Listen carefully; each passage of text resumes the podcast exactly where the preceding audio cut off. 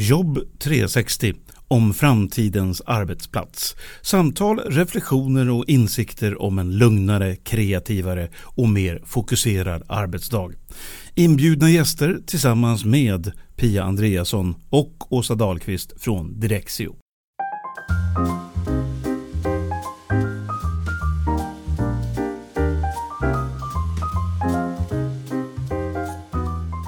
Nu ska vi träffa Paul Linde och han är en av grundarna till Mindfire. Ja, och de hjälper företag att och implementera Office 365. Mm. Och Jag funderar på lite grann vad jag är mest nyfiken på att veta. Och det jag känner verkligen det är det här hur får man medarbetare att börja använda eh, Office 365 och verkligen ta till sig det här nya arbetssättet som möjliggörs av Office 365. Ja, för det är ju inte bara liksom att, att, att installera det och sen är det klart. Nej. Det är ju en process efteråt. Mm, Det, det tycker jag vi frågar Paul om hur de gör. det gör vi.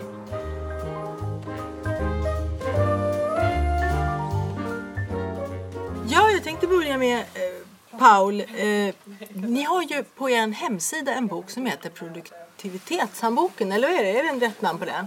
Produktionshandbok? Nej, vad Nej, heter den? produktivitetshandboken. Ja, och det är alltså en, en handbok där man får väldigt många bra tips om hur man ska införa eh, en digital arbetsplats. Eh, Och jag, är- det är ju väldigt generöst att dela med er av all er kunskap och så. Och även andra människor har skrivit till den. Men hur kommer det sig att, var fick ni den ifrån, att, att göra det? Ja, men idén kom väl från att vi har jobbat med Office 365 ganska länge och eh, såg att, att det stora problemet har inte varit att tekniken, att införa tekniken utan att få människor att ändra arbetssätt och ta tillvara på alla de möjligheter som öppnas upp eh, för medarbetarna i samband med att man inför Office 365. Och eh, då tyckte vi att vi skulle sammanställa dem på ett och samma ställe. Att, eh, vilka är de här eftertraktade arbetssätten och hur kan man bäst jobba med personalen för att få dem att ändra arbetssätt?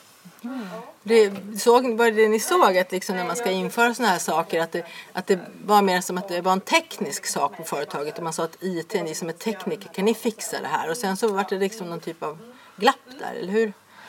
Ja, vi såg väl att det fanns en eh, trend att många skaffade för att det var en modern licensmodell. Eh, så plötsligt hade de fått en, en eh, modern licensmodell men också ett modernt verktyg. Men ingen tog tillvara på det verktygets möjligheter.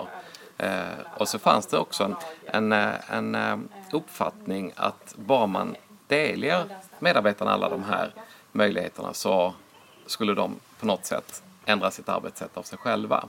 Eh, Men det ser vi att det, det händer inte utan, utan det behövs en vitamininjektion i samband med att man inför det för att medarbetarna ska ändra arbetssätt. Så du menar att man, man får, mm, medarbetarna fick det här Office 365 i, helt automatiskt i sina datorer och sen så fortsätter man att jobba som vanligt egentligen då? Kan man säga, eller? Precis, precis. Och det, det, det är väl ganska normalt att man gör så eller? De Vanligt. kanske, eller vanligt Ja. kanske ändå, eller? Jo, det, det, det är väl vår erfarenhet också att, att man lägger väldigt mycket eh, tid och energi och pengar på själva tekniken och väldigt lite på det som faktiskt ger effekt i verksamheten. Att, att eh, utbilda, berätta, skapa historier och så vidare så att, så att man får nytta av alla de här funktionerna. Mm, och där har ni ju ett citat på Mindfire som jag älskar. Ni säger ju att man ska lägga 10% av budgeten på tekniken och 90% på utbildningen. Och vi på Direxio som jobbar med utbildning, vi tycker ju väldigt mycket om det citatet kan jag säga. Ja, jag förstår det. så, att, eh, jo, det är ju så att, att eh, du har ju ingen effekt i själva tekniken. Du får ju ingen utveckling, du får ingen eh, ökad produktivitet bara för att du byter från en licens till en annan. Däremot får du alltid utveckling och alltid en produktivitetshöjning ifall du utvecklar dina medarbetare, vare sig du har licensen eller inte. Ja, just det. Vad ser, nej, men när man nu tänker på Office 365 med alla möjligheter och så här och vi som nu pratar i den här podden om framtidens arbetsplatser då. Vad ser du att Office 365 kan bidra med? Har du några sådana punkter som du känner att det här är verkligen Precis. grejen? Jag, jag tycker att jag framförallt har två punkter. Då. Jag- De, de är lite längre så jag kommer att ut, utveckla dem något. Då. Men eh, den första är att eh, sådana som jag som är födda på 70-talet kan jobba tillsammans med de som är födda på 40-talet men också tillsammans med mina barn som kanske är födda på 2000-talet. Att eh, eh, när jag tänker på min dator så tänker jag på den som en klient som har en massa programvaror. Jag gillar mina mappar, jag gillar mina utforskare, jag gillar Word, jag gillar Outlook och så vidare. Och när jag tittar på hur min dotter fungerar som är i 18-årsåldern, men hon ska ju snart in på arbetsmarknaden, så tänker hon på datorn som en behållare för webben. Hon går alltid till webbversionen först. Hon går alltid liksom till mobilen och kollar apparna och så vidare. Då. Och tidigare har det varit ganska svårt att hitta verktyg som kan upplevas och användas tillsammans med andra som finns både på datorn och på mobilen. Och där ger Office 365 en, en väldig fördel eftersom allting finns på alla, alla enheterna. Man kan jobba mobilt men det kommer framförallt att minska det här generationsglappet som annars riskerar att uppstå. Mm. att minska generationsglappet är den första Det är den första punkten, ja. ja. ja. Okay. ja den andra punkten då? Eh, sen, sen, så tycker jag att, att eh, det som många företag verkar söka nu det är verktyg som stöttar de här moderna arbetssätten där folk delar med sig, man bidrar, man samarbetar, man kan lära sig och man kan nå andra med information och nås själv av information. Och när man tittar lite grann på Office 365 är byggt så är det liksom designat för just de här bitarna. Alltså det finns i, i, i Office 365 DNA att det är de här arbetssätten vi stöttar. Och det är ganska attraktivt för många arbetsgivare idag att, att se att, att, att man har en plattform som byggs utifrån de arbetssätten och inte tvärtom. För tittar man på Office-program tidigare eller andra liknande programvaror så kan man säga att de är byggda för egen produktivitet medan Office 365 är byggd för en gemensam produktivitet. Och det är någon form av, av, modernt eller nytt tänkande kring plattformen som jag tror kan vara väldigt värdefullt. Mm. Så generationsöverbryggande och för samverkan snarare än för enskilt arbete. Ja. Det är så du tänker? Ja. Men det låter ju fantastiskt. Så tänker man så här, varför kastar inte alla sig över det här och bara vill lära sig liksom, av sig själva och börjar utforska det här? Vad, vad ser du som är den stora liksom, hindret eller utmaningen för organisationer att införa det här? Jo, men det är väl just det här att det är en förändring. Att förändring är svårt och det är förknippat med en eh, eh ganska mycket eh, utbildning och det kommer att vara lite, lite svårare i början och, och det finns en risk att att den egna produktiviteten går ner precis i början om man inte får rätt stöd. Mm. Så att, eh, men vi ser ju att de arbetsplatser som börjar använda det här, det blir ju en fantastisk upplevelse för, mm. För slutanvändarna och medarbetarna när de börjar samarbeta och inser att de inte har 48 versioner av samma dokument utan mm. man har ett dokument. är det ett krav på något sätt att det är eh, chef, alltså man måste börja med att alla chefer kan det här? Eh, måste man börja liksom på det sättet? Att eh, alla chefer ska kunna Eh, he, hela Office 365 innan man implementerar det? Eller ska man börja mera underifrån på gräsrotsnivå? Hur ser du på det? Eh, nej men vi, vi, jag tycker att det är väldigt bra om eh, cheferna är med från början. Mm. De måste i alla fall vara tydliga med varför har man skaffat det här, vilka mm. arbetssätt är det man vill eh, uppmuntra och så vidare. Använder de det själv i sin ledningsgrupp till exempel tillsammans med andra så är det ju fantastiskt. Mm. Och sen får man väl hitta de här eh, öarna ute i verksamheten där man har några som är lite mer framåtlutade och vill använda det. Och så bygger man från dem och så ser man till att man har tillräckligt många sådana här öar runt om i verksamheten som kan sprida goda exempel, sprida eh, bra arbetssätt eh, och så vidare. Men sen tycker jag att alla medarbetare ska få en utbildning. Det, det är så pass mycket i det här och så pass eh, eh stora förändringar och så pass mycket så pass eh, stor produktivitetshöjning så att det är välinvesterat att, eh, att ge dem det. Ja.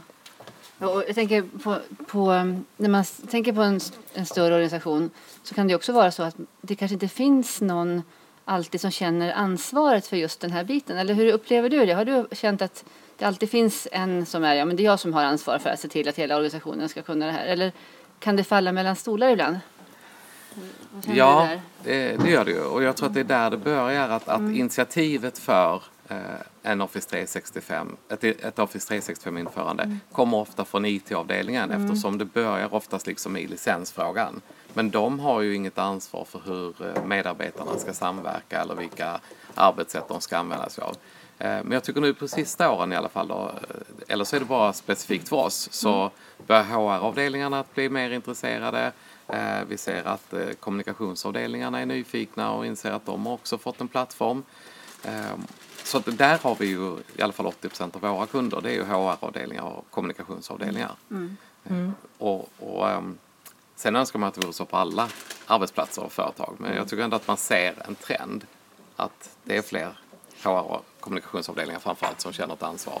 Mm. Ja, det som jag tänker på det är ju när man ska föra in det här Eh, hur, hur, hur, går man tillväga? Du pratade om, det börjar med att IT har något, att de måste göra det här kanske för att de behöver uppgradera och så. Och i bästa fall så kommer HR med. Men vad säger du skulle vara en bra balans mellan dem då? då? Kommunikation förstås ska ju berätta för människor om det här, eller hur? I den bästa av världar, hur skulle det se ut? Ja, eh, precis. Alltså att IT-avdelningen gör det här för, för, att, eh, för att de behöver uppgradera, det, det tycker jag är självklart. Och man kan ju ha en, en eh, Eh, taktik att lägga mer och mer i molnet och så vidare och bli mindre och mindre beroende av egen drift. Eh, sen så tycker jag att man ska börja titta på varför har man skaffat här? För jag pratar nu om, om arbetssätt som jag tycker är, är något som är väldigt attraktivt. Men man kan också använda SharePoint till exempel för att ha struktur och ordning på sina mm. dokument och man kan ha det som ett intranät. Ehm, så att det finns ju flera olika saker som man kan välja att använda Office 365 för. Då. Eh, jag tror inte man ska börja med alla. Man kan liksom inte både få struktur på allting på en gång, ett fantastiskt intranät, samtidigt som alla medarbetare ska börja jobba på ett nytt sätt. Utan Var ska man börja då? Man får helt enkelt välja den, den delen som passar sin organisation bäst. Mm. Vissa är i behov av ett intranät mm. och då är det där man börjar. Mm. Andra har eh, behov av att få lite bättre ordning på sina dokument och de kanske ska börja där. Men sen så tror jag att alla behöver fundera på att etablera nya arbetssätt. Så att, mm. så att man får titta vilken ordning man ska, man ska börja här utifrån sina egna behov och var man befinner sig. Mm. När jag tänker på om man ska införa eh, nya program och så då tänker jag att då måste man köra ut det på alla användare samtidigt. Men nu säger du att man kan ju faktiskt ta och börja med en avdelning i taget eller vad ska man säga? Hur? Ja, eh, avdelning tror jag kan vara svårt men, men just det här att man kanske inte gör allt på en gång utan man ser till för det här är ju också en levande plattform. Det kommer hända saker i den här plattformen nästan varje månad framöver. Mm. Eh, så att man kan aldrig liksom man kan aldrig rulla ut Office 365 en gång för alla. Det Utan det här är en eh, eh, kontinuerlig förbättring, kontinuerlig utveckling och ett kontinuerligt införande. Så att, mm. Därför måste man också ändra själva förvaltningen av, av Office 365 från att ha varit kanske mer en teknisk förvaltning till att vara en mer verksamhetsmässig förvaltning. Att I samband med att produkten utvecklas, hur kan vi använda den på nya sätt och vilka medarbetare behöver vi mm informera och ehm, eh, kommer det påverka någonting för någon medarbetare som jobbar på ett visst sätt eller på, på med en viss produkt. Mm. Så att den blir omständligare på det sättet att, att förvalta men samtidigt så, så, finns det också ett stort värde i att ständigt kunna utveckla sin verksamhet. Mm. Mm. Så, så din tanke är lite grann att på varje organisation som gör det här skulle man ha en en Office 365-ansvarig eller ett par som sitter och, och grunnar på vad, vad, finns det nu för nytt så, och vad kan det vara till användning för i våra olika delar av verksamheten? Precis, jag tror att man behöver en verksamhetsförvaltning. Man behöver ha kvar den tekniska liksom, kring eh, så att den alltid är uppe att det kommer in nya användare och integrationer. Men man behöver en verksamhetsförvaltning som tittar på Office 365 utifrån verksamhetens behov. Eh, gärna kopplat till HR eller till kommunikationsavdelningen. Mm som förstår verksamheten på ett annat sätt jämfört med mm. IT. Mm. Som helt ny, en helt ny roll faktiskt då, som en mittemellan HR och kommunikation och IT ska man sitta. För man måste ju förstå också verksamheten, alla, alla delarna där. Ja, precis. Och man behöver vara kommunikativ och man behöver kunna titta lite framåt och vara lite visionär och mm. strategisk. Så det är en rätt komplex roll men ja. den, den, är otroligt spännande. Nyfiken också. Ja. Precis. Varje sån här ny sak som kommer måste man ju titta på och tänka ah, vad kan den här göra för, för, för våra medarbetare här och vår verksamhet. Ju, eh, och så sitta och knåpa lite med det själv för ingen kan ju den när den kommer den här nya finessen eller funktionen eller vad det kan vara. Det är det som du gör hela tiden Pia? Sitter och upptäcker nya saker? Ja, jag sitter och upptäcker nya saker och, och, och är väldigt så här trial and error. Det är en sån mm. person kanske som man behöver i den här ja, funktionen. Precis. Mm. Som inte förväntar sig att någon annan ska berätta utan som testar själv. Nej. Men sen tänker jag att det finns ju en massa människor också i en organisation som är av olika typer. Både sådana här som bara wow vad nyfiken jag är på allting men också sådana som kanske känner att nej men måste vi verkligen lära oss någonting mer nu? Mm. Kan jag inte bara få jobba med mitt? Mm. Måste vi? Jag vet hur man mejlar, kan inte det räcka? Ja. Eh, hur får man med dem på tåget? För, har ni för erfarenhet, vad har du för erfarenhet av det? Precis, för, för de är ju lite, lite svåra att få med på tåget. För det enda de tittar på när de får en utbildning till exempel, det är ju liksom hur kan jag jobba precis som jag gjorde förut med de här nya funktionerna. Eh, så utbildning är inte särskilt framgångsrikt utan vad jag tror det är helt enkelt goda exempel. Att man hela tiden ser till att de möts av sina medarbetare med goda exempel. Vi kan dela den här eh, OneNoten, vi kan dela det här dokumentet. Du kan lägga en nyhet här och så vidare. Och när, efterhand som de här goda exemplen kommer så kommer också en sakta men säker förändringsresa att inledas. Ja, det är ju både roligt och frustrerande när man som utbildare hamnar i den situationen. Du har säkert varit där på när Ja. man berättar om någonting och så rätt för det ser man att alla sitter och håller på och så knackar de på grannen och så pekar de och, så, och så pekar grannen på och så hjälps de åt och då får man ju som utbildare bara vara tyst helt enkelt. Även om man har fyra saker till att säga. Så. Ja, men det är jättebra när de börjar visa varandra ju. Ja. Också. ju. Mm. Precis, precis. Och vi, vi brukar ha sådana delar i vår utbildningspass också där, där de får sätta sig tre och tre liksom, och prata om funktionen. Hur skulle vi kunna använda den här praktiskt i vår verksamhet? Då? Eh, och vi har några kommuner som eh, eh, har infört på sina arbetsplatsträffar att var och en ska berätta något litet, det räcker med 15-20 sekunder. Vad har de gjort i Office 365 som de inte kunde göra förut, sista månaden? Eh, Jag delade en fil med den eller jag bjöd in till, ett möte på det här sättet eller jag såg att, att jag kunde titta på någon annans kalender i min mobil eller vad det nu må vara. Liksom. Men, men då sprider man de här små, små, små fröna och lite goda exempel och det kommer att ge effekt efter ett tag. Då. Ja, det är ju också ett, ett, en utmaning man har som pedagog. Alltså, vad, är, vad, har jag, vad kan jag rimligen ge människor här på den här, de här två timmarna? Ja. Eh, och, och då brukar jag tänka på, på eh, Oskar Berg och Henrik Gustafsson på deras bok Den digitala arbetsplatsen. För de säger, mitt favoritcitat där är ju att bara en liten höjning av kunskapsnivån inom det här området kan leda till så stora effekter. Eh, och då vi som utbildar här, då vi, vi får ju alltid försöka se vad, vad är den nivån då som kan vara den här hävstången så att inte vi bara öser på med alla våra hundra funktioner Precis. som vi kan. Utan En, en det som funktion är, som vi, räcker. som vi lär ut som brukar få väldigt så här, stor effekt som är väldigt liten egentligen är så själva vad ska man säga, det vi gör är att säga så här stänger ni av aviseringar för mejl Ja, och så klickar de bort den och sen när vi ses nästa gång säger de Fantastiskt, jag kunnat sitta och jobba 40 minuter. Ja. Jag fick sånt flow. Jag glömde bort att jag kunde få mejl ens. Alltså Ja. sådana saker. Det är ju verkligen en liten praktisk sak. Mm. Till att man då, som, som ni också håller på med, då med att hur ska vi kunna samarbeta och hur ska kunna, hur ska kunna använda Office 365 i ett, för att i hela organisationen och kunna jobba ihop. precis. Men det är ju de här små tipsen som ger effekt. Liksom. Alltså, tänk, att man, tänk att man kan spara en minut på varje sån här mötesinbo- mötesbokning man gör där man är fler än två. Alltså, Ja. I ett stort företag, det är liksom hela årstjänster man sparar in. Det är så mycket produktivitet i sådana här små, små, små som är en detalj för någon men som kanske är en fjärdedels arbetsdag för en annan. Så Ja, men att var och en måste hitta sin lilla eh, detalj i det här för att bli mer produktiv. Ja, jag, jag jobbade med Stadsmissionen för några år sedan Mm. eh, med deras eh, grupp och Unga Station som möter familjer och ungdomar som har det svårt. Och när de började fundera på de här nya arbetssätten som jag hade lärt dem, och då var det bara Outlook. Det finns ju mycket att göra där med. Ja. Och då konstaterade en av dem att om vi var och en kan frigöra en timme i veckan bara, då kan vi träffa 16 fler människor i veckan och hjälpa dem. Nej, det kändes i hjärtat kan jag säga. Ja. Precis, ja men det är ju så att, att, att små, små detaljer i en medarbetares vardag ger stora effekter när man tittar på hela organisationen.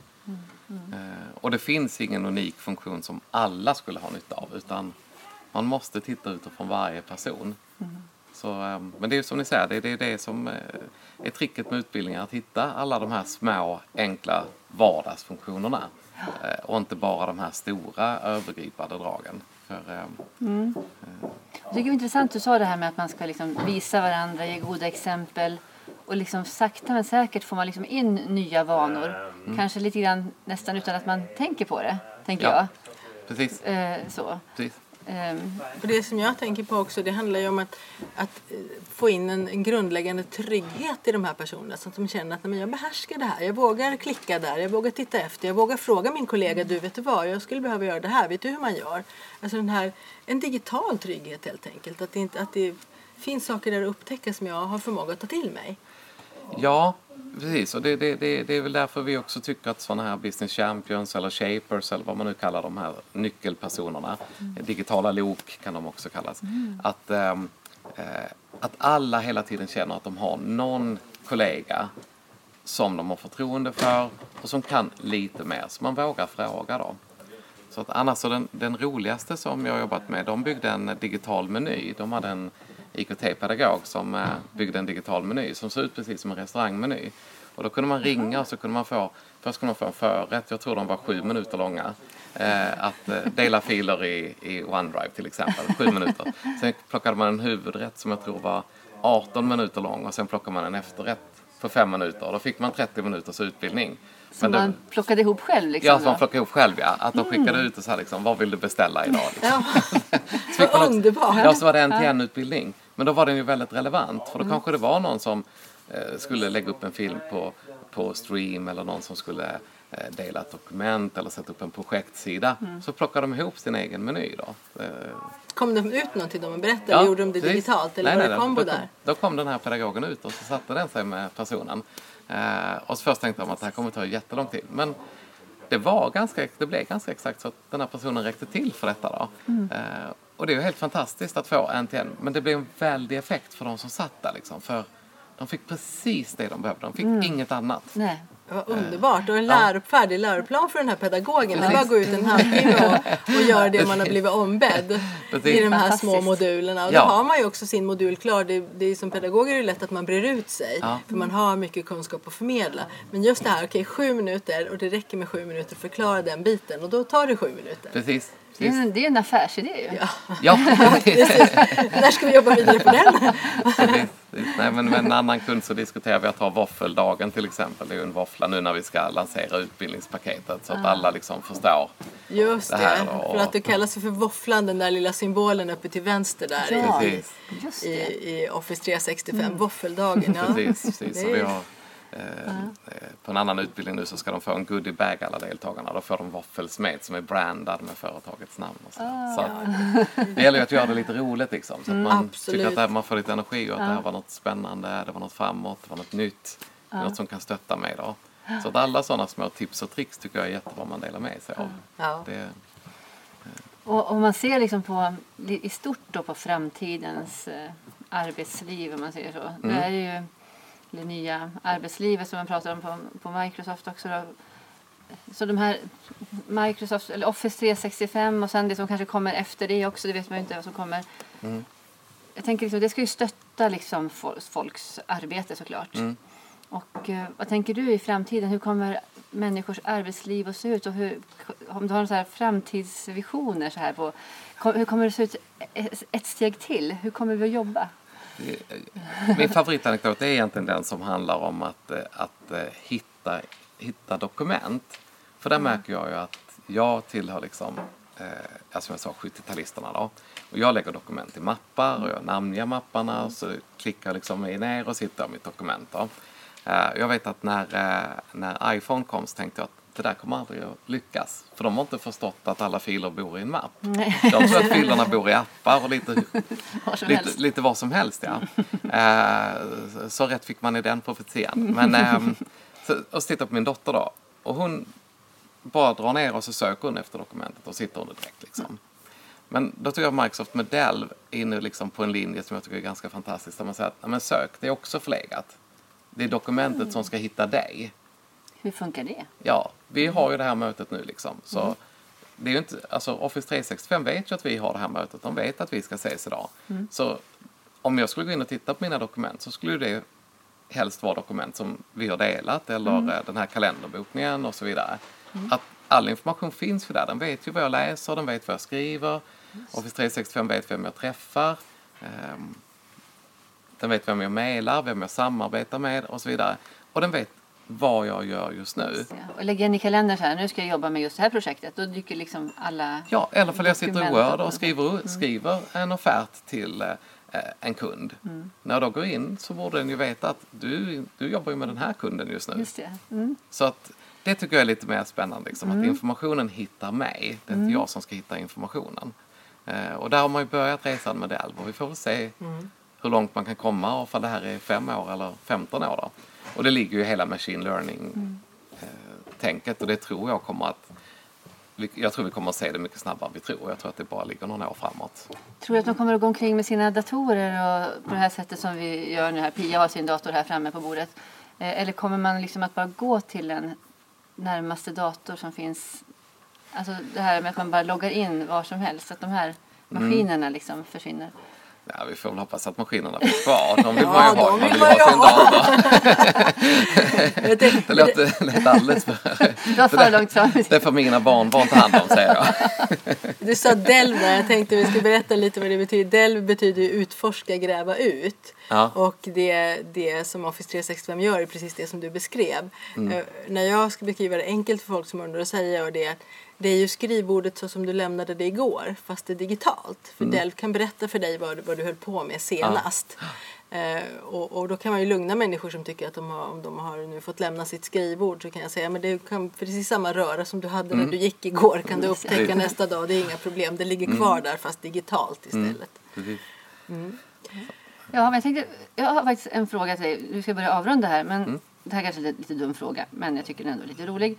Eh, vilken är din favoritfunktion i Office 365? Oj, men herregud, vilken användning? Ja, men det är ju Teams, alltså Teams-chatten. Teams-chatten. Varför då? Ja, eh, därför att eh, alltså sen, sen nu är vi ungefär 10-15 anställda och alla använder Teams. Och det, är så, alltså det blir så mycket mindre intern e-post. Vi har nästan ingen intern e-post. Då är det, om någon mejlar någonting då är det för att man måste lägga med en eh, bilaga eller för att det verkligen är viktigt. Men jag skulle säga att vi har mer än re- reducerat den interna e-posten med mer än 90 procent. Och det är så skönt. Härligt att du säger det. För jag, lo- jag står nämligen på mina kurser och lovar folk att det här mejlfloden sa jag, den är på sin peak just nu. Den kommer att minska från och med nu, jag lovar.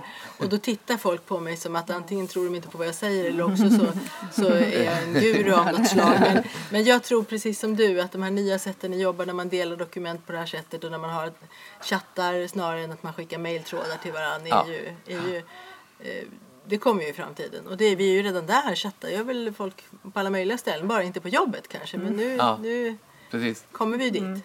Precis, ja vi har massor. Det blir det första jag ska göra efter, efter den här podden. Det är att ta en bild på er och lägga i Teams-chatten och säga Ja, att just det. Ja, just och vi ska ta en bild av Och vi ska ta en bild också. Ja. Precis. Eh, men vad Så- bra, tusen tack. Då tackar vi dig. Ja. Superspännande att få höra dina framtidsvisioner och dina tankar om Office 365. Att det överbryggar generationer och att det bygger samverkan.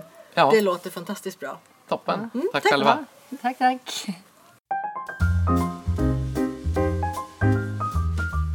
Det där med våffeldagen tyckte jag i alla fall var ganska roligt. Jag har inte hört det förut. Nej, inte jag heller. Jag tycker att humor är alltid ett jättebra sätt om man vill få nya kunskaper och, och fastna. Och sen också att man kopplar liksom saker från olika världar. Som till exempel det här med att man kunde be, be, det här företaget där medarbetarna fick beställa sina egna utbildningstillfällen utifrån en meny som när man går på restaurang. Tycker jag var häftigt. Ja, du menar det där med att man beställde en förrätt och en huvudrätt och en Ja. efterrätt och sen fick man ett litet utbildningspaket då som var anpassat till, till sig själv och ens behov just då. Ja, det måste ju kännas perfekt. Ja, men du, vem ska vi träffa nästa gång? Då ska vi träffa Jonas Hurtig Grabe. Eh, Och han är en av dem som har jobbat eh, längst här i Sverige med det här konceptet som kallas för aktivitetsbaserat eller verksamhetsbaserat. Så då ska vi prata med honom om det.